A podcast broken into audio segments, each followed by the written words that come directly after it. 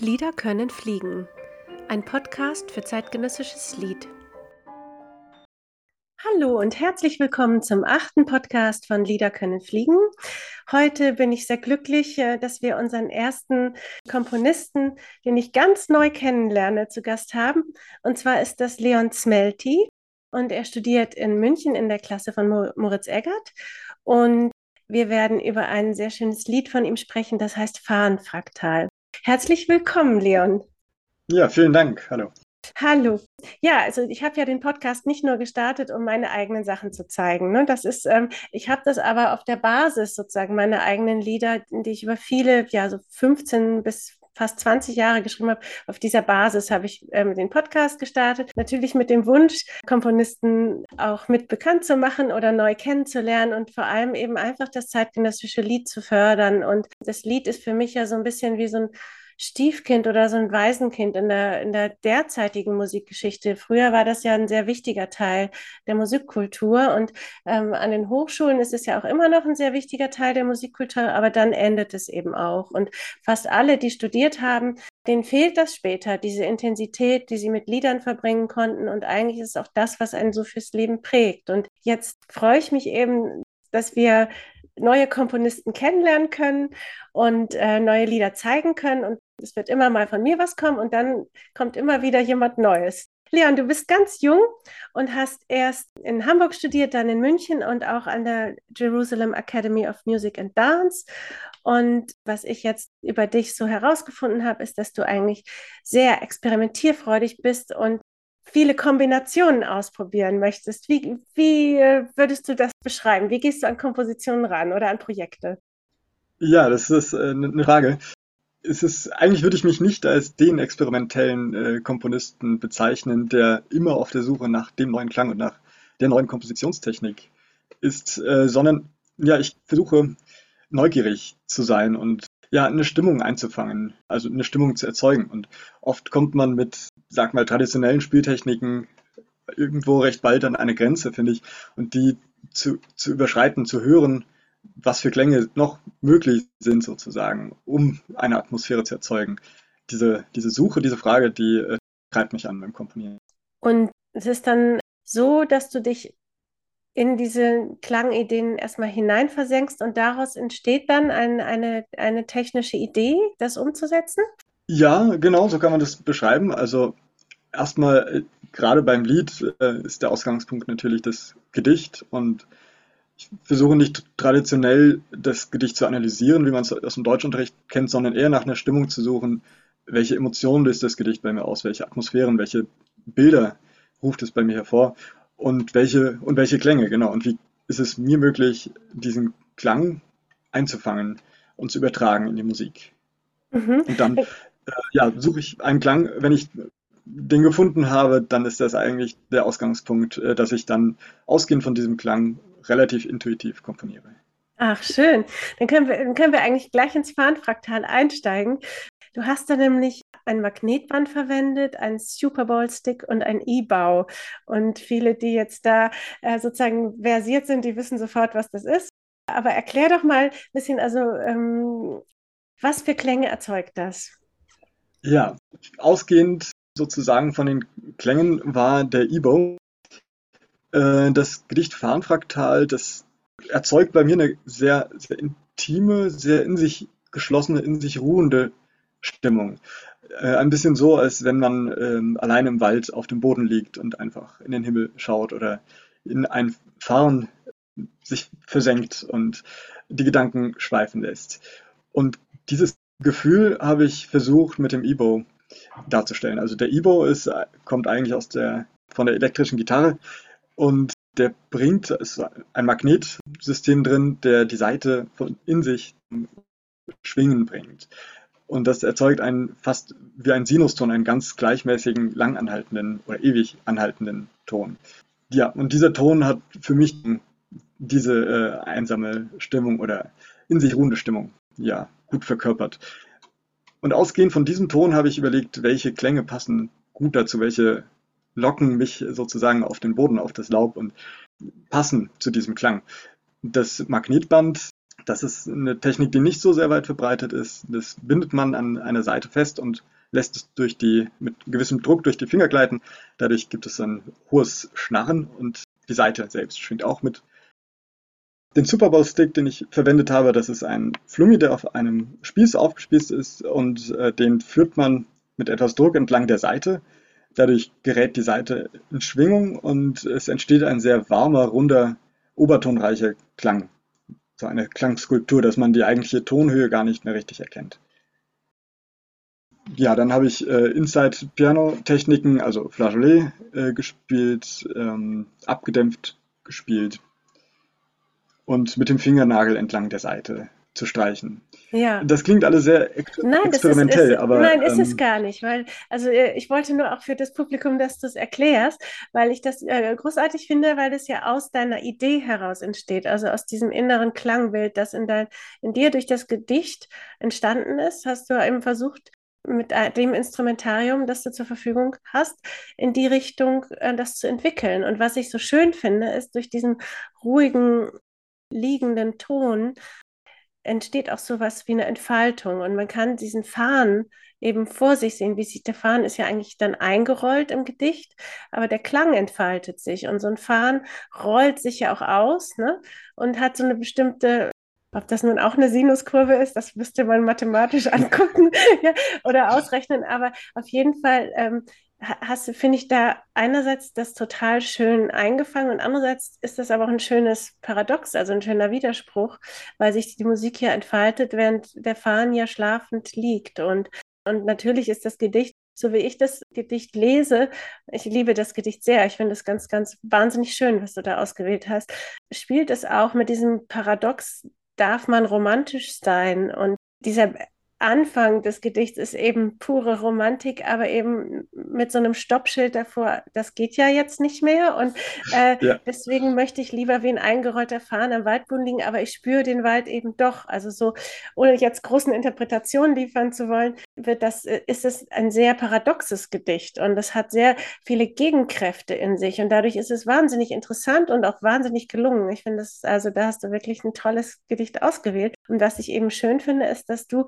einerseits diesen Fahren seelisch so nachempfindest und andererseits auch diese Ruhe gleichzeitig drin hast, die einen sozusagen mit diesem romantischen Wald verbindet.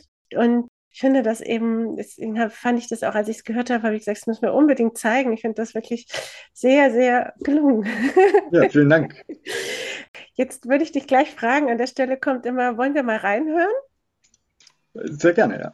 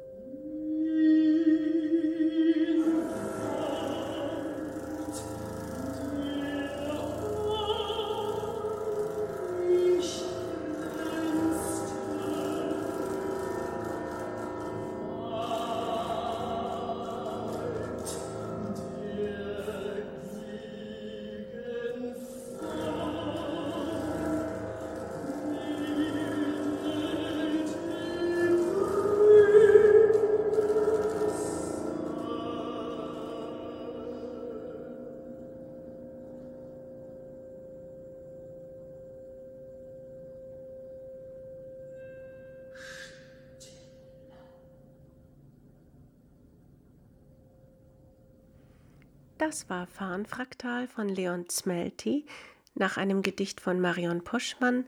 Gesungen hat Zenny U und am Klavier saß Dulgun Cinchuluun. Ich lese jetzt einmal kurz den Text vor. Wie Flügel gegen sinkendes Abendlicht und wir, wir wichen schüchtern den Schritt zurück ins Dunkle, wo die Farnspiralen ausharrten, dicht in sich eingewunden, genügsam, lautlos war ich denn jemals so, so eingerollt in mich, völlig eingehegt in Wald, der an mich grenzte, Wald, der Gegenfahren bildete, größer, stiller. Ja, lieber Leon, also wie ist es denn für dich, wenn du jetzt das Lied nochmal hörst? Steht es für sich alleine? Ähm, du hast ja auch schon andere Lieder geschrieben.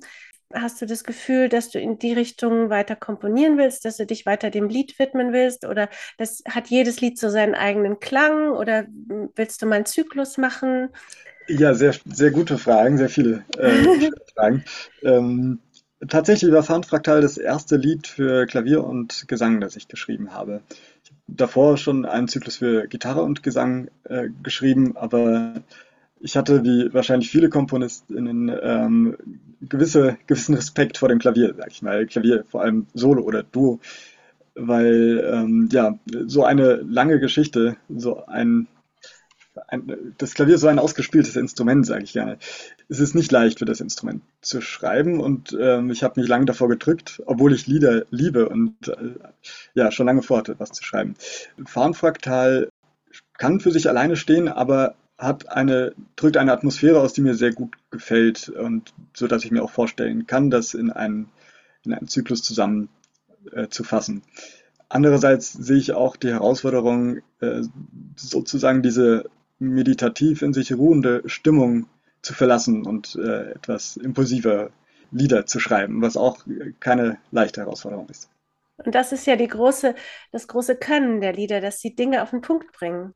Man kann ja alle möglichen Gefühle auf kleinstem Raum ausprobieren und dennoch sind sie so zart dass, äh, oder sensibel, dass eben man denkt, es geht alles, aber es geht gerade da nicht alles. Gerade da ist es sozusagen wichtig, wirklich vollkommen konzentriert und anwesend zu sein. Und da kann man gar nicht so rumschluren wie bei der Oper manchmal sozusagen, wo man mehr Raum hat. Also einerseits kann man sich ausprobieren, aber andererseits ist es eben doch auch so eine Art Juwel, das man gleich herstellt. Ja, genau. Beim, beim Lied komponieren muss man auf den Punkt komponieren, sozusagen. Man kann sich nicht verstecken hinter ähm, ja, einer Klanglichkeit von einem Streichorchester. Das klingt immer schön. Stimme und Klavier kann man sagen, klingt auch immer schön, aber äh, dadurch, dass quasi wir zwei Soloinstrumente haben, auf die die gesamte Aufmerksamkeit liegt ähm, und man eben nur begrenzt Zeit hat, dass man eingeschränkt ist durch den Text, durch die, die Lieddauer, muss man wirklich jeden, jede Note sehr pointiert setzen, sehr genau setzen. Das unterscheidet für mich äh, das Liedkomponieren sehr stark von Oper oder äh, Orchestermusik. Das heißt, dass du einerseits genauso impulsiv sozusagen dich, dich führen lassen kannst, aber andererseits musst du dich viel schneller entscheiden. Ja, ich würde schneller entscheiden, weiß ich nicht. Also eine Minute. Also für eine Form sozusagen, meine ich. Also, dass man nicht lange nach der Form sucht, aber natürlich trotzdem nach der Form sucht, aber dass man irgendwie dass so eine Entscheidung irgendwie doch im Raum steht, in welche Richtung will das. Oder man, man hat ja nicht 20 Minuten, wo man mal so Rhythmen überlagern kann und dann, dann schält sich da ja. sowas raus und dann hat man Zeit, äh, daraus wieder das nächste Gespinst zu bauen, sondern es ist dann eben sozusagen also so pur und sofort da. Und das ist ja, ja. auch eine Entscheidung, also so eine Art Klarheit zu finden. Das auf jeden Fall, ja. Wobei eine Minute äh, Lied zu komponieren äh, genauso lange dauert etwa wie eine Minute für Orchester, meiner Erfahrung nach. Also, Ach, das, also ich finde das ja, es gibt ja viele Opernkomponisten, die sich sehr auf Opern konzentrieren und ganz wenig Lieder schreiben. Es gibt da ja so einen Widerspruch mit, zwischen Lied und Oper oder Musiktheater. Ich sehe den gar nicht so sehr, weil es auch in der Oper diese stillen Momente gibt. Und meistens Opern genau auf solche kleinen Momente hinauslaufen und da entsteht dann wirklich die Emotion. Und das ist ja auch das Kost, die Oper ist ja nicht deshalb weniger kostbar, nur dass die Oper eben sehr präsent ist und das Lied keinen Raum hat. Und ich finde das wahnsinnig, jetzt die Klasse von Moritz Eggert so viele Lieder schreibt, Da besteht ja auch ganz viel Hoffnung, dass ihr sozusagen das mitnehmt, so wie Moritz das von seinem Lehrer, den Wilhelm Killmeier, mitgenommen hat, wie wichtig das Liederschreiben ist. Und gerade in so Zeiten, in denen die Konzertbetriebe zusammenbrechen, hat das Lied eben doch eine andere Freiheit und kann viel flexibler aufgeführt werden als jetzt so ein Musiktheaterabend, der natürlich auch seine Bedeutung hat, aber der schwieriger zu organisieren ist. Und jetzt wollte ich dich aber fragen, und ich finde, ich habe ja selber einige Musiktheaterabende komplett allein auf die Beine gestellt, mit wilden Lichtpulten, die wir aus der Bayerischen Staatsoper entführt haben und, und, irgendwie hochgehobenen Fischen, die fast runtergefallen sind und allen möglichen Chaos, das man dann da so durchmacht. Also mit Kombination aus neuer Musik und Barock und so. Und danach war man einfach froh, dass man das gut überlebt hat. Aber ich finde es großartig, dass du selber deine Musik organisierst. Und erzähl mal ein bisschen. Ja, ähm, Musiktheater ist etwas, was mir sehr am Herzen liegt. Wahrscheinlich habe ich sogar mehr Musiktheater-Erfahrung schon als Liederfahrung. Ja, ich, das Tolle am Musiktheater, finde ich, ist, dass man nicht alleine am Schreibtisch sitzt und äh, etwas konstruiert, Noten auf Papier bringt, die dann äh, am Ende, wenn ich fertig bin, sozusagen den MusikerInnen übergeben werden, sondern beim Musiktheater ist das Tolle, dass man in einem künstlerischen Team arbeitet, mit dem man sich vom Konzept über äh, das Libretto bis hin zur Musik über alles austauschen kann, wenn es, wenn es ein gutes, wenn es ein äh, gelungenes Projekt, ein gelungenes Team ist. Äh, und ich hatte bisher achtmal das Glück, in einem solchen Team zusammenzuarbeiten, wo das gut geklappt hat, ähm, wo wir uns gegenseitig bereichert haben und keine strikten Grenzen gezogen haben. So, ich mache nur die Musik, da darf mir keiner reinreden, sondern wo wir offen über unser Projekt reden und uns, wie gesagt, gegenseitig bereichern ja, meine Musiktheaterprojekte, die ich gemacht habe, es waren die meisten davon im Rahmen der Hochschule, in Kooperation mit Regiestudierenden oder Dramaturgiestudierenden. Und äh, das reicht von klassischem Musiktheater mit Laienchor und äh, A cappella bis hin zu experimentellen Musiktheaterinstallationen, wo ähnlich wie im Museum die Ausstellungsstücke allerdings äh, aus PerformerInnen bestanden. Also dass man Stunden durch einen Raum laufen konnte und da zwölf MusikerInnen gleichzeitig gespielt haben und äh, getanzt haben. Und ja, also ich bin sehr offen, was Musiktheater angeht und mein aktuelles Projekt ist mein ähm, Masterabschluss. Dafür schreibe ich eine Oper, die wird aufgeführt am äh, 22. Februar 2024. Bin ich auch schon ein halbes Jahr am, am Arbeiten, das Libretto zusammen am Schreiben mit zwei weiteren KommilitonInnen. Und es wird eine Romanadaption von Nabokov, Einladung zur Enthauptung. Ja, also Leon, ich finde das großartig. Du hast ja auch die an der Hochschule diese Freiheit, dass du das alles ausprobieren kannst. Ich finde das gut, dass du alle diese Farben vollkommen nutzt. Und ich wünsche dir da, dass du also sowohl vom Musiktheater eben auf eine ganz freie Art und Weise kann man ja wieder was fürs Lied mitnehmen oder von dem stillen Moment im Lied kann man plötzlich taucht vielleicht, äh, wer weiß, dieses Magnetband oder der Super Bowl Stick, äh, dieser Effekt äh, in einem ganz anderen Moment auf, in dem eine, ein Gefühl einer Darstellerin sich ähnlich äußert. Ne? Man kann das ja sozusagen ganz toll kombinieren. Und ich wünsche dir da einfach, dass du auf deinem Weg da bleibst. Und ich würde mich sehr freuen, ähm, dich wieder auch im Podcast zu Gast zu haben, wenn also ein neues Lied von dir entstanden ist und du dafür Zeit gefunden hast würde ich mich sehr freuen, wenn du mir das zuschickst und äh, sich sozusagen dieser Podcast eben auch wie so ein Fahren aus diesem Versteck äh, ein bisschen entfalten kann. Und äh, wir haben ja jetzt schon, ich bin ja ganz erstaunt, 2050 Hörer. Und alle haben mir immer gesagt, was ist zeitgenössisches Lied? Das interessiert niemand.